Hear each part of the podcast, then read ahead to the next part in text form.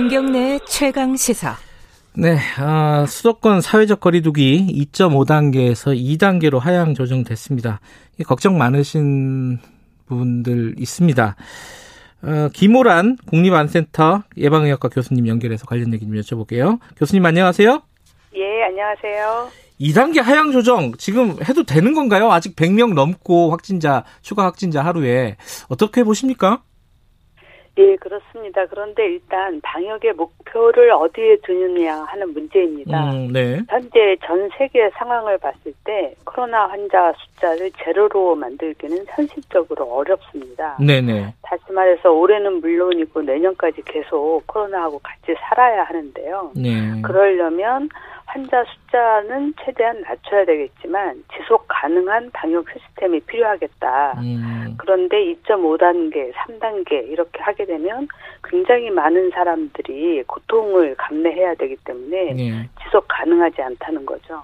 그러니까 짧게 고통을 짧고 굵게 감내하고 빨리 확진자 수를 확 낮추고 가는 게 더 낫지 않겠냐라는 생각을 가진 분들도 분명히 있을 겁니다. 그죠?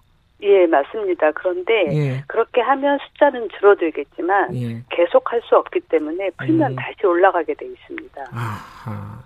그런데 또 이제 추석 즈음에 돼가지고 9월 28일부터 특별 방역 기간을 설정하겠다는 거예요. 이거는 2단계가 아니라 뭐 3단계로 봐야 되니까 무슨 뭐 어떤 얘기죠 이게 어떻게 정확하게는? 보면 네. 이제 단계라기보다는 네. 맞춤 방역이라고 할 수 있겠는데요. 네.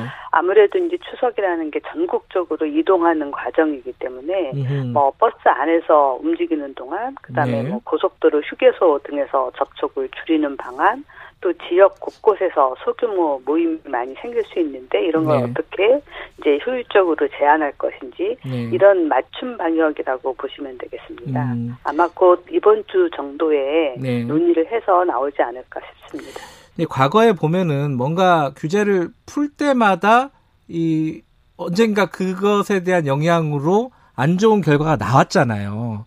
요번에도. 예, 예. 2단계, 2.5단계를 풀면은 좀 걱정이 되는 거죠. 이게 올바른 판단이 맞는 것인가. 이게 이제 충분히 방역 당국에서도 고민을 한 부분이겠죠. 당연히. 그죠? 그렇죠. 저희가 음. 금요일 날 생활 방역 위원회를 했는데 예. 거의 대부분의 위원들이 이제 완화를 해야 된다. 음. 왜냐하면 환자 수 줄어드는 속도는 굉장히 더딘데 네. 언제까지 이걸 유지하겠느냐. 음, 또 음. 굉장히 많은 서민들이 고통을 받고 있거든요. 네. 그런데 실제로 환자가 발생하는 주요 그룹들의 모양을 보면 네. 우리가 이제 한 8개월 겪었기 때문에 이제 알잖아요. 네. 가장 많은 환자가 나오는 데가 종교 모임입니다. 네. 그리고 방문 판매 예. 등 그다음에 요양원이나 의료기관 음흠. 그리고 이제 다중 이용 시설 모임인데 이 네. 마지막 다중 이용 시설 모임에서 나타나는 거를 거리두기로 줄일 수 있어요. 예. 그렇지만 거리두기 단계를 아무리 높여도 네.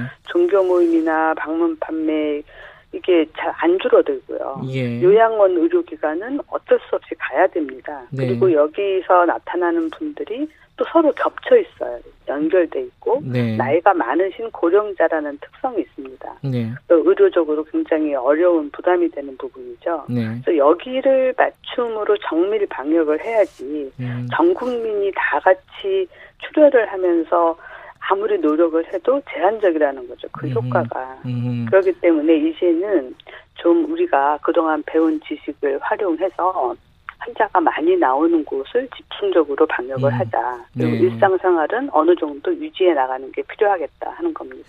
지금 한 100여 명 이상 이제 발생하고 있는데 확진자가 하루에 이 정도면은 우리 의료 체계가 감당할 수는 있습니까? 이 정도로 만약에 계속 간다면은? 사실 한국의 의료 수준에서 예. 100명을 감당하지 못한다. 그거는 문제가 큰 겁니다. 지금 아하. 전 세계적으로 다른 나라에서는 하루에 몇천 명, 몇만 명까지도 나오잖아요. 예. 근데 우리도 하루 천 명까지는 감당할 수 있도록 의료 체계가 준비가 돼야 된다. 네. 라고 이야기를 했는데 이번에 겪어보니까 하루 300명이 한 1, 2주 나오니까 벌써 이제 의료 체계가 감당을 못하는 네. 거예요. 중환자실도 부족하고 음흠. 그렇다고 한다면 의료 체계를 이런 데 대응할 수 있도록 역량을 강화하는 것이 필요하다고 음. 생각합니다. 그게 단기간에는 어려운 거잖아요, 근데. 그렇죠. 금방은 음. 안 되겠지만 예. 지금 이제 각 지역에 있는 의료원들의 중환자실을 늘리고 음. 거기서 일할 분들 교육을 하고 이런 준비를 해야 됩니다. 장기, 장기전에 갈 대비해야. 되네요. 예. 그렇죠. 그렇습니다. 독감 얘기 어, 시간이 많지는 않지만 여쭤볼게요. 이 독감 때문에 두려워하시는 분들이 있습니다. 왜냐하면 이게 독감 한번 걸리면은 이 코로나하고 비슷해가지고 굉장히 고생할 것 같다. 실제로 독감하고 코로나하고 이게 구분이 가능한 건가요?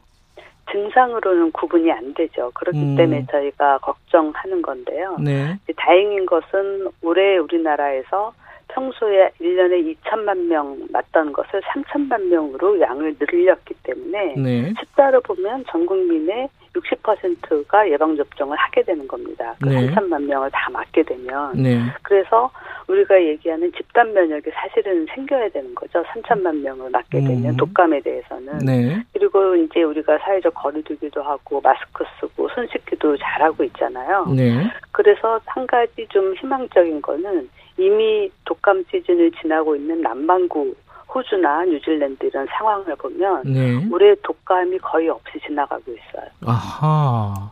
예, 예방 접종도 했지만 아주 예. 강력하게 평소에 안 하던 마스크 쓰기나 예. 손 씻기나 이런 거 열심히 하니까 독감도 많이 예방이 된 거죠. 코로나의 역설이네요. 예. 그렇죠. 그래서 올해 우리나라도 사실 1학기에 다른 호흡기 감염이 많이 줄었거든요. 음흠. 그런 것처럼 이번 이제 가을에도 열심히 마스크 쓰기 하고 접촉을 네. 줄이고 또 일부 한 60%는 예방 접종을 맞고. 그러면 독감도 잘 이겨낼 수 있지 않을까 싶습니다. 전 국민이 다 맞을 필요는 없나요? 어떻게 보세요? 전 국민이 다 맞는다는 건 사실 좀 비효율적입니다. 음, 네. 예, 그리고 그만큼 우리가 물량을 확보할 수도 없습니다. 음, 이걸 만드는데 몇 개월이 걸리기 때문에 네. 지금 우리나라는 그래도 다행히 우리나라 안에 독감 백신을 생산하는 회사가 있기 때문에 이 정도 네. 확보할 수 있는 거고요. 음, 오로지 수입에 의존하는 나라들은 사실 상당히 어렵습니다. 어, 그러면 노인이나 아동 이쪽 중심으로 맞는 게 합리적인 거네요, 그죠?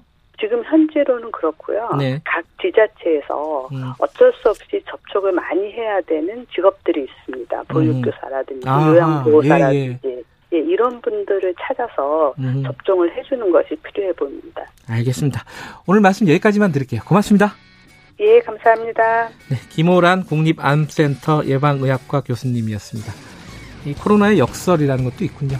앞으로 장기전 대비해야 된다. 이 말씀이 기억에 남습니다. 9월 14일 월요일 김경래 최강기사 오늘 여기까지 하겠습니다. 저는 뉴스타파 기자 김경래였고요. 내일 아침 7시 20분에 다시 돌아오겠습니다.